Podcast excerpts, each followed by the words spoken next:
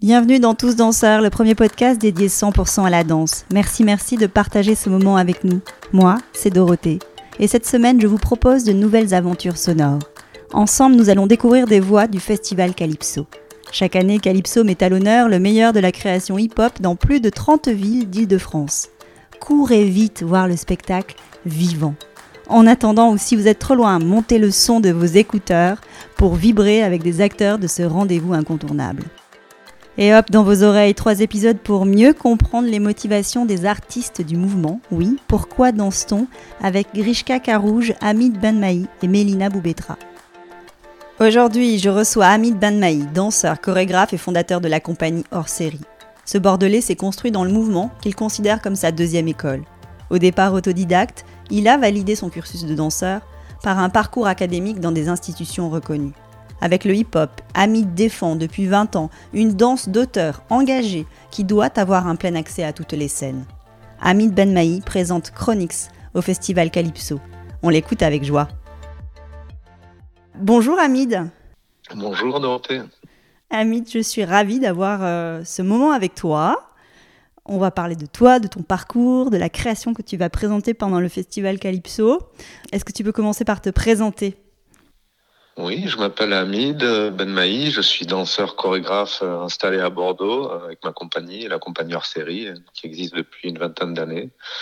Voilà, j'ai 48 euh, ans. Voilà, je sais pas, en termes de présentation. C'est pas mal. Et un long. Chorégraphe. Et, chorégraphe, oui, quand même, il faut le préciser. je suis chorégraphe, oui. Danseur chorégraphe. Danseur chorégraphe. Et un long parcours dans la danse. Tu vis danse depuis un moment. Oui. Et ça comme on est, longtemps. ça fait très longtemps, ouais.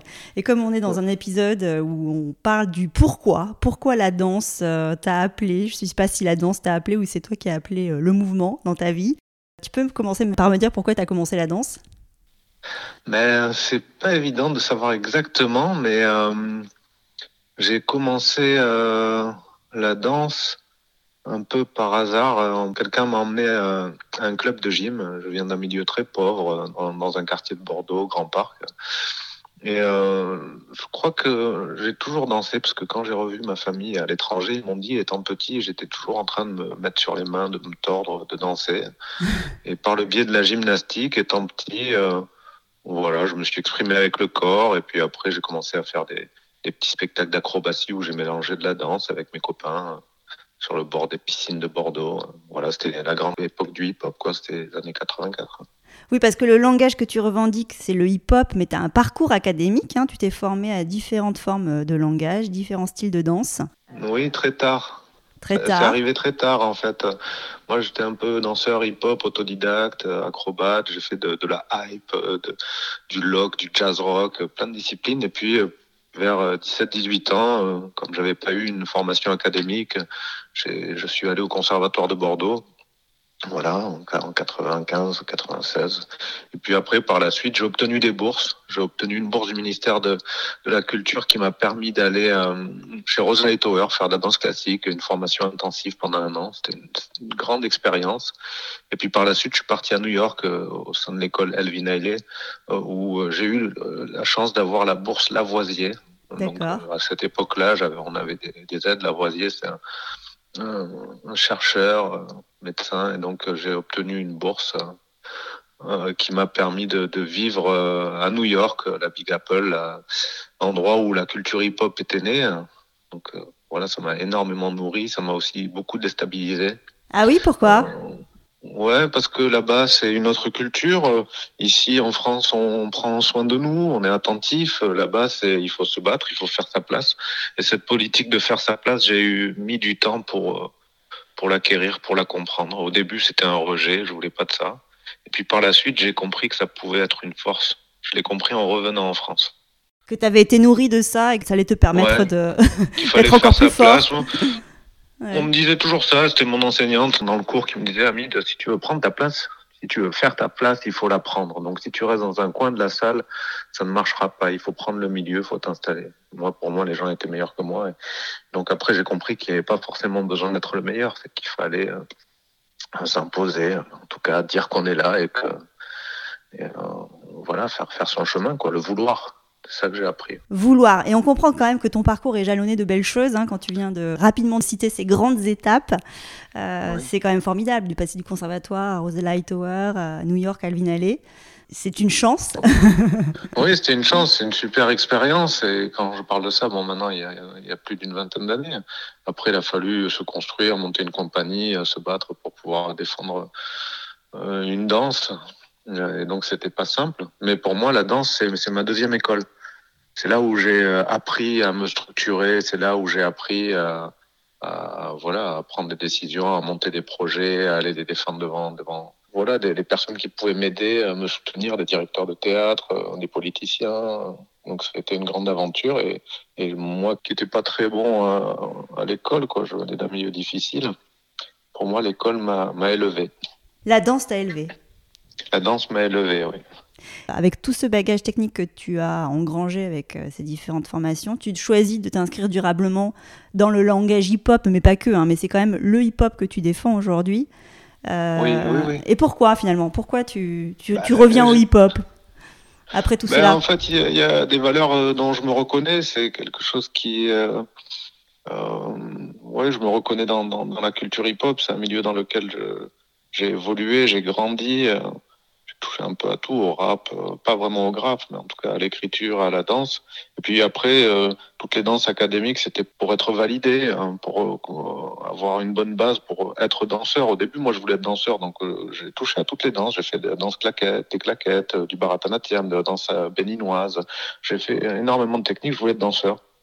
Et puis après, je me suis dit quand même que la danse hip-hop, c'était ce que j'aimais. J'aimais il y a une spécificité, le corps qui explose comme ça, ces, arrêts sur image, euh, la performance, euh, c'est ce que j'aimais moi dans, dans, la gym et que je retrouvais dans, dans la danse. Après, c'est deux choses différentes. Hein. La danse, euh, cette notion de, euh, ouais, de, de s'évader, de, de, lâcher prise. Bon, ça y est aussi dans la gym, mais c'est plus acrobatique, c'est plus, voilà, il y, a, il y a besoin d'y mettre un style. Mm. Un style, un état, des émotions. Un, ouais, un état, des émotions. Bien sûr que la danse, euh, ça nous fait passer par plein de chemins. Et quand on pose la question pourquoi je danse, euh, euh, il n'y a pas que pourquoi je danse, c'est aussi euh, d'où je danse, avec qui je danse, pour qui je danse.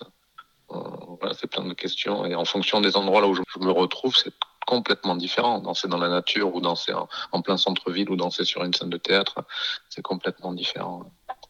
Et alors, tu portes la volonté de faire du hip-hop une danse d'auteur C'est important pour ben toi Oui, je me suis toujours euh, battu pour ça, pour dire que la danse hip-hop, euh, on pouvait euh, s'engager, avoir une, une, écriture, une esthétique euh, qui avait ouais, oui, une, une écriture propre. Donc euh, voilà, j'ai essayé de, de, défendre des solos, des pièces de groupe, euh, une forme de signature, euh, danser, hein, une esthétique qui m'appartient, enfin que j'ai essayé de développer, qui s'est mélangée de beaucoup de rencontres. Essayer de créer des œuvres. D'en faire un, une danse de répertoire en fait. Ouais, une danse de répertoire, une danse qui puisse rester dans le temps. Oui et non, parce que quand j'ai fait des pièces comme Chronix où je me raconte, c'est pas évident que quelqu'un puisse le reprendre parce que c'est mon histoire. Mais euh, ouais, en tout cas, il y avait cette question d'identité, de pouvoir faire en sorte que la danse soit engagée politiquement sur des injustices, des sujets qui me touchent. Euh, comme j'avais l'impression d'être euh, mis à l'écart, pointé du doigt, je me disais que la danse était un langage qui permettait de dénoncer des choses subtilement, avec poésie, avec engagement, avec force. Et donc c'est ce que j'ai fait de, de, de, pièce en pièce. Ouais, il y a deux choses dans ce que tu dis. Il y a la volonté de, de faire du hip-hop une danse d'auteur, de répertoire, et aussi se servir du hip-hop comme d'un langage qui te permet euh, d'être un artiste engagé. oui, dans mes débuts, hein, on ne cherchait pas forcément à avoir une danse d'auteur, on voulait être reconnu, mais on voulait aller dans les endroits où on nous interdisait d'aller. En gros, euh, il y avait une époque où la danse hip-hop n'avait pas accès aux scènes de théâtre. Et puis après, on a eu accès à certaines scènes de théâtre. Il a fallu se battre pour que la plupart des scènes de théâtre s'ouvrent et reconnaissent la danse hip-hop. J'étais dans, ce combat-là. Donc c'est pour ça que euh, jouer aux rencontres de la Villette et puis par la suite euh, avoir la chance de jouer au Festival d'Avignon ou de pouvoir aller jouer à Chaillot, pour nous c'était, on, voulait ouvrir des portes. Je souhaitais ouvrir des portes. On était nombreux à ce moment-là. Aujourd'hui, la danse hip-hop, elle est reconnue, elle a évolué.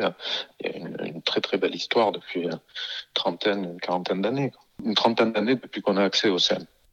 C'est donner accès au hip-hop à des lieux qui sont pour toi incontournables pour la danse, mais c'est aussi te servir de tes pièces comme des manifestes pour alerter sur des sujets qui sont importants pour toi. Enfin, tu es quand même, euh, quand je te parle d'artiste engagé, il n'y a pas que cette volonté de décloisonner le hip-hop, euh, de faire du hip-hop un langage euh, chorégraphique incontournable, mais il y a aussi effectivement se servir du mouvement pour lancer des alertes. des histoires. oui, à la fois au-delà de la technique, du langage, de faire reconnaître ces mouvements, c'est aussi faire en sorte que ces mouvements se mettent au service d'un propos, d'une démarche. Euh, donc quand je, j'interprète un extrait du roman d'Amit Skiff, La géographie du danger, je me mets dans le rôle d'un sans-papier et, cette danse qui est explosive se met au service du personnage. Donc ça, ça devient très fort et ça, on dépasse le, le cadre de la forme, de l'esthétique en tout cas. Et alors, est-ce que sur la durée, c'est donc pour cela que tu danses?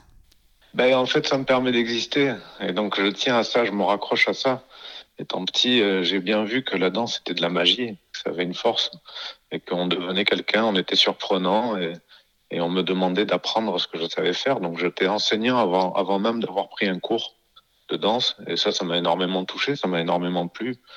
Je participais à des comédies musicales, je participais à, à des tournées avec des, des, groupes de chanteurs où je leur apprenais à danser.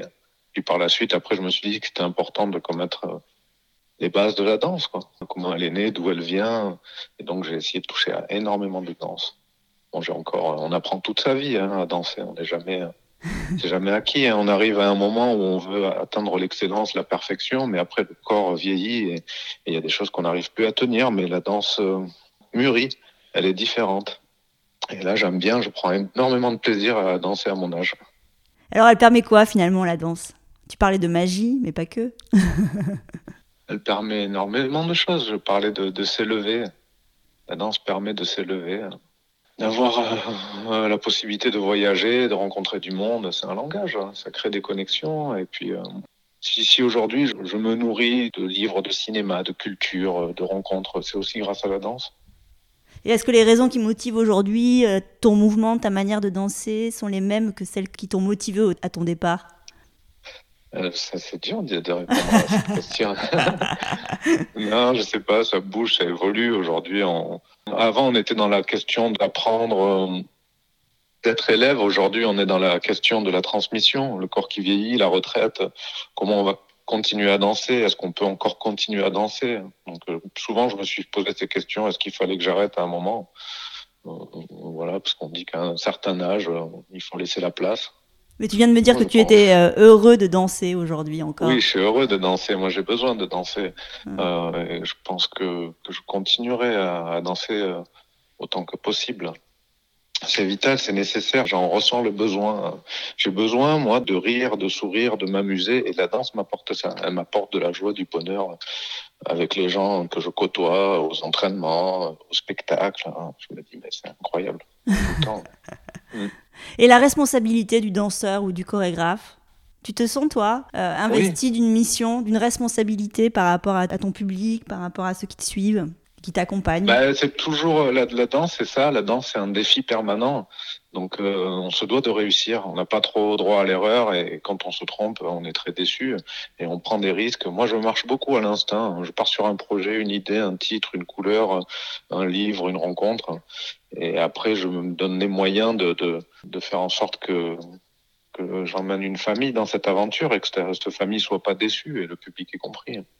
Et à 48 ans, j'imagine qu'il te reste encore plein de rêves. Oui. Des rêves de danse, hein, j'entends. Des rêves dansés. Tu veux nous en partager quelques-uns? Euh, Des rêves dansés, ils, ils sont moins avant, je, je, je, rêvais quand même de, de, de, de, reconnaissance, de grands lieux, de grands plateaux, euh, de diriger un, un espace important. Aujourd'hui, moins. Moins, ça m'est passé. J'ai envie de jouer, de tourner, de me retrouver sur des scènes petites, moyennes. Mais euh, j'aime voyager, j'aime rencontrer, j'aime euh, faire de beaux projets. Euh, donc je sais pas, je, je, ça serait difficile de, de dire qu'est-ce qui me fait rêver aujourd'hui à travers la danse, faire des beaux projets qui résonnent, qui plaisent qui laisse une trace, même si mon but plus tard, c'est pas forcément de laisser une trace de mon œuvre. de ce que j'essaie d'écrire. Alors, c'est quoi ton but? Mon but, Ouais. c'est de le vivre et de toujours avoir, avoir quelque part euh, cette joie de vivre, le sourire, le partager, mais à la fois aussi, euh, comment dire, on peut pas se, se contenter de ça. À la fois, c'est euh, ouais, c'est traverser une vie heureuse grâce à la danse. C'est pour ça que tu danses. C'est pour ça que je danse, oui. Ça te remplit de bonheur chaque jour. Ouais, ça me remplit. si je danse pas, je suis, je suis pas bien, je suis triste. Je pense que, ouais, ouais, j'en ai besoin et ça. Bon, on est, on est nombreux dans ce cas-là. Alors, on va parler de ta création que tu vas présenter euh, au Festival Calypso. Alors, il y a deux, il y a deux, euh, comment on peut appeler ça, deux chapitres dans cette création. Ouais. Il y en a une que tu as déjà présentée au public. C'était il y a quelques années, il y a 20 ans, c'est ça à peu près? Oui, il y a 20 ans, c'était en 2001, on a créé Chronix 1 avec un metteur en scène chorégraphe qui s'appelle Michel Schweitzer, qui est de la région de Bordelaise. Et donc moi j'étais interprète dans une de ses pièces qui s'appelait Kings, où il m'avait demandé de prendre la parole. Donc ça m'avait surpris, ça m'avait énormément plu. Je pensais pas que j'étais capable de parler sur scène. euh, De mettre des mots de mettre des mots, d'entendre ma voix aussi, c'est très particulier de s'entendre. J'avais entendu dire ça, que la deuxième chose euh, qui faisait peur euh, chez les personnes, c'était de prendre la parole en public. C'est quelque chose qui, ouais, qui fait peur. Et c'est quoi la première peur. chose alors? Hmm, Je sais pas. Mourir peut-être, je sais pas. en tout cas, c'est une des peurs, prendre la parole en public. Donc moi, je l'ai fait à travers un spectacle Kings, et puis comme ça m'a plu, j'ai dit à Michel, on continue sur Chronix, les chroniques de vie.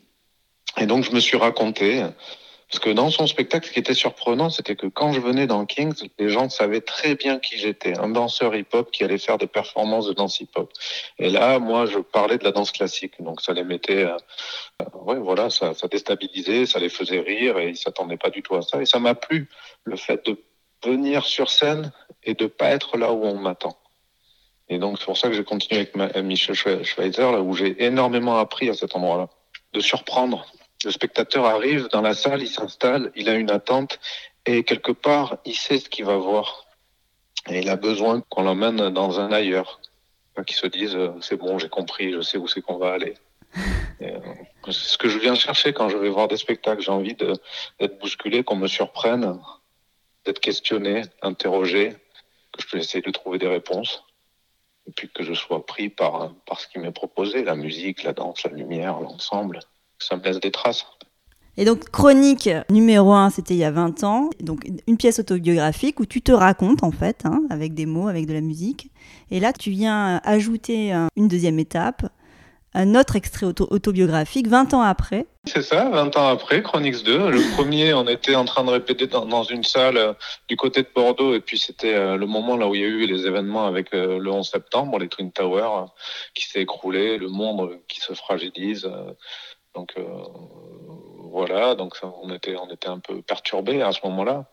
Et puis là, on se retrouve en 2021 euh, avec le, confinement, le, le- Covid, 2020-2021. Donc euh, c'était aussi un moment très perturbant qu'on a vécu, on en parle dans le spectacle. Voilà, quand on dit comme quoi il faut qu'on fasse plus attention, qu'on soit plus attentif au monde qui nous entoure.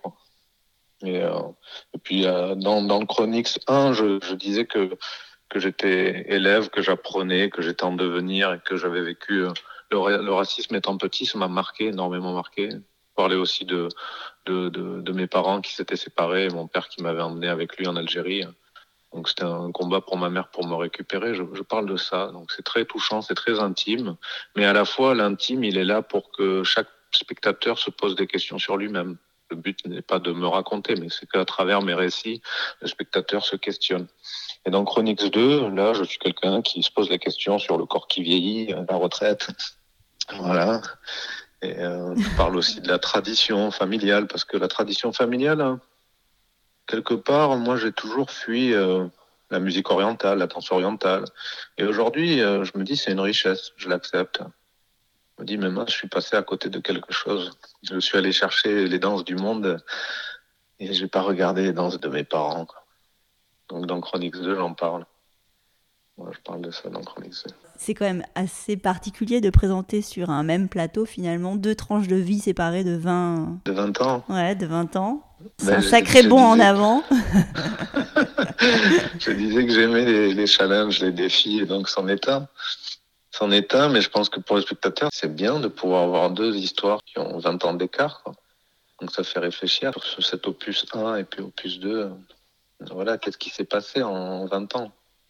Qu'est-ce que j'ai traversé? Où j'en suis? Quelles sont les questions que je me pose aujourd'hui? C'est quoi la suite? Est-ce qu'il y aura un opus 3 20 ans après? Hmm? Je sais je sais pas. C'est ce que permet la danse aussi, c'est de se raconter. Toi, tu, as raconté les histoires des autres pendant longtemps, et là, avec euh, Chronique 1 et Chronique 2, tu, te racontes, mais l'objectif, c'est pas finalement de, te révéler aux autres, mais c'est d'avoir un parcours intime euh, dans lequel les gens se projettent. C'est ce que tu es en train de me dire. Oui, oui, oui, c'est tout à fait ça. La manière euh, dont écrit Michel Schweizer les spectacles, c'est beaucoup d'humour. Il y a un humour, il y a une parole qui, voilà, qui emmène à réfléchir. Je, je, dévoile des images, donc on s'attend pas du tout. On ne sait pas exactement qu'est-ce qu'on va voir et ce qui va se passer. Et j'aime ça dans, dans, quand je vais au, spectacle, j'aime euh, être surpris et je pense que voilà, on a, on a travaillé dans ce sens-là, emmener des, des surprises, mais à la fois que ce soit simple, sans, sans beaucoup d'éléments, ça reste très très simple. L'installation, la scénographie, l'espace, ça se veut pas euh, quelque chose d'énorme. Et dans ta manière d'aborder euh, la création entre Chronique 1 et 2, qu'est-ce qui a changé finalement? À part le temps. Ben, ce qui a changé, euh, la, la, danse a mûri, elle est différente. J'ai toujours eu autant de mal à apprendre du texte. Je vois très bien que, que pour moi, le langage de la danse, les comptes, je compte tout le temps dans la vie de tous les jours, je suis toujours en train de compter tout, tout, ce que je touche, tout ce que je bouge, je suis toujours dans les comptes. C'est très facile pour moi d'organiser la danse. Avant, je pensais que c'était facile pour tout le monde, mais en fin de compte, non. Par contre, le texte, pour moi, ça m'est difficile. Apprendre les mots, apprendre un texte, apprendre une dizaine de, de pages, un extrait d'un livre, c'est très difficile. Voilà. Et donc là, dans, dans l'apprentissage, c'était une période pas évidente à la création. Tu as mis moins de mots ou il y a toujours autant de mots que dans la première chronique? Il y a toujours autant de mots, mais ça reste un solo de danse. Parce que des fois, quand on crée avec la parole, ça peut prendre le dessus et ça n'est plus forcément un spectacle de danse. C'est un spectacle de la parole avec un peu de danse. Mais je tenais à ce que le Chronix 1 et le Chronix 2, ce soient des solos dansés. Donc ça reste un solo dansé avec des petites bribes de danse quand c'est nécessaire. Et les mots, la force des mots, la force de l'image, ça a un impact tout de suite. Moi, quand je, je faisais les spectacles plus jeunes, je me disais, ça serait bien que mes voisins, que ma mère, mes parents, ma famille puissent venir au spectacle. Et pour eux, quand ils voyaient de la danse, c'était toujours un peu abstrait. Donc je me mettais à leur place en me disant, mais peut-être qu'il faut que je puisse euh, leur donner tout de suite. J'ai pas le temps, moi, d'avoir peaufiné pendant 20 ans mes spectacles pour qu'ils puissent les comprendre. Il fallait qu'ils les comprennent tout de suite. Donc voilà, j'avais cette notion de rendre un, un spectacle avec les outils que j'avais autour de moi, les mots, l'image, la danse, qu'on comprenne où ça se situe, où ça se passe. Que tout cela participe à la compréhension. Mmh. Ouais. ouais, mais à la fois, le défi de la danse, c'est de dire sans les mots, c'est de dire avec le corps. Donc je reste toujours frustré, mais je me dis, il y a quand même beaucoup de choses qui sont dites avec le corps. Donc on pourra te voir euh, dès le 20 novembre, hein, c'est ça, au Festival Ouais. Calypso. Euh, au Théâtre Le Aragon à Tremblay en France. euh, Là-bas, on a un projet sur le territoire, de rencontrer des artistes du territoire et de leur poser la, la question pourquoi ils dansent, comment ils dansent, avec qui ils dansent, où c'est qu'ils dansent? Donc on va réaliser un film à cet endroit-là et, et des temps forts. Le 12, le 12 mars, il y aura une radio où on va inviter des artistes à, à s'exprimer sur ces questions-là. Parce que c'est une question qui résonne hein, pour toi. Pourquoi on danse en fait? Oui, et oui, parce qu'il y a, y, a, il y a bien des raisons, il y a bien quelque chose qui fait que qu'on se retrouve à, à en vivre. Il y a Et- le point de départ, mais quand on creuse, ça nous emmène toujours ailleurs. et, et pourquoi ce besoin de partager cette question avec euh, plein de gens? Tu vois, d'être dans cette démarche-là, d'aller euh, poser la question à un grand nombre de personnes. Parce que j'aime les gens, j'aime la ville. J'ai pas beaucoup appris à être dans la nature, aimer la nature. Et il y a des gens autour de moi qui, qui sont passionnés par ça, se retrouver seul, respirer l'air, se retrouver à la campagne et la montagne. Moi, j'ai besoin de voir les gens. Mon plaisir, c'est d'aller prendre un café dans le centre-ville et de regarder les gens bouger, discuter, vivre. J'ai besoin de me connecter, de discuter, d'échanger, de partager. Ça me constitue. Et en partant d'une question aussi simple, pourquoi on danse? Ça te permet de créer du lien en fait, c'est ça? Ouais, ça crée du lien parce que tout le monde danse quelque part. Mhm. On soit professionnel, amateur, euh, les enfants dansent, tout le monde aime danser. Et bon, il y a des danses de tradition qui se sont perdues, il y a des danses euh, d'aujourd'hui que l'on faisait euh, dans des discothèques ou ailleurs. Et, euh, voilà, mais pourquoi, pourquoi on aime danser? Comment on arrive à la danse à Essayer de construire avec, à en vivre. Et t'aimerais quoi pour les nouvelles générations qui arrivent là, qui embrassent euh, la carrière de danseur professionnel? Qu'est-ce que j'aimerais pour euh, Ouais. la génération qui arrive Qui kiffe la vie, quoi, à travers la danse. c'est ça qu'il faut leur souhaiter.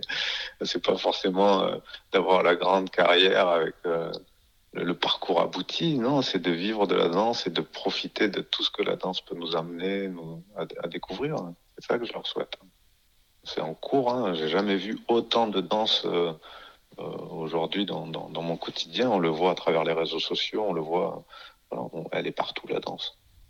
T'as vraiment ce sentiment-là, en étant euh, toi danseur actif et engagé, que la danse est plus importante, plus présente qu'avant? Oui, oui, elle est plus présente qu'avant. Avant, peut-être qu'il y avait des, des temps forts où on se retrouvait pour danser et faire la fête, mais aujourd'hui, elle est dans notre quotidien. On, regarde la télé, euh, il y a de la danse. Dans la journée, il n'y a pas un moment où on n'a pas vu un, un corps en mouvement. Oui, oui. Super. Un grand merci, Amine. Est-ce que tu as envie de rajouter un petit mot ou un grand mot pour la fin? Un petit mot, un grand mot. euh. Ben oui, je vais, je vais créer une nouvelle pièce euh, qui s'appelle Royaume. Je vais réunir euh, six interprètes féminines sur le plateau pour qu'on puisse parler des inégalités hommes-femmes. Donc, euh, on va faire résonner une parole artistique, corporelle, euh, parler. et donc là, ça me motive. Voilà. Quelque chose qui, qui me plaît. Je suis en train de travailler dessus, en train de passer les auditions, de rencontrer l'équipe. Trop bien. On a hâte de voir tout cela. Un grand merci, Amine, pour ce moment avec toi. On se retrouve dès le 20 novembre au Festival Calypso. Merci. Merci beaucoup, Dorothée. Merci, plaisir. Amine. Merci. Ciao, ciao. Ciao. Ciao, ciao. Voilà, clap de fin. À très vite pour refaire danser les mots ensemble le temps d'une conversation. Merci d'avoir passé ce moment avec nous. Et n'oubliez pas, nous sommes tous danseurs. Le podcast est disponible sur de nombreuses plateformes, alors abonnez-vous pour ne pas manquer de nouvelles rencontres autour de la danse. Et surtout, n'oubliez pas de laisser un doux ou une note 5 étoiles sur iTunes ou Apple Podcast. Ah, j'oubliais, n'hésitez pas à m'écrire sur l'Instagram Tous Danseurs si vous avez des questions.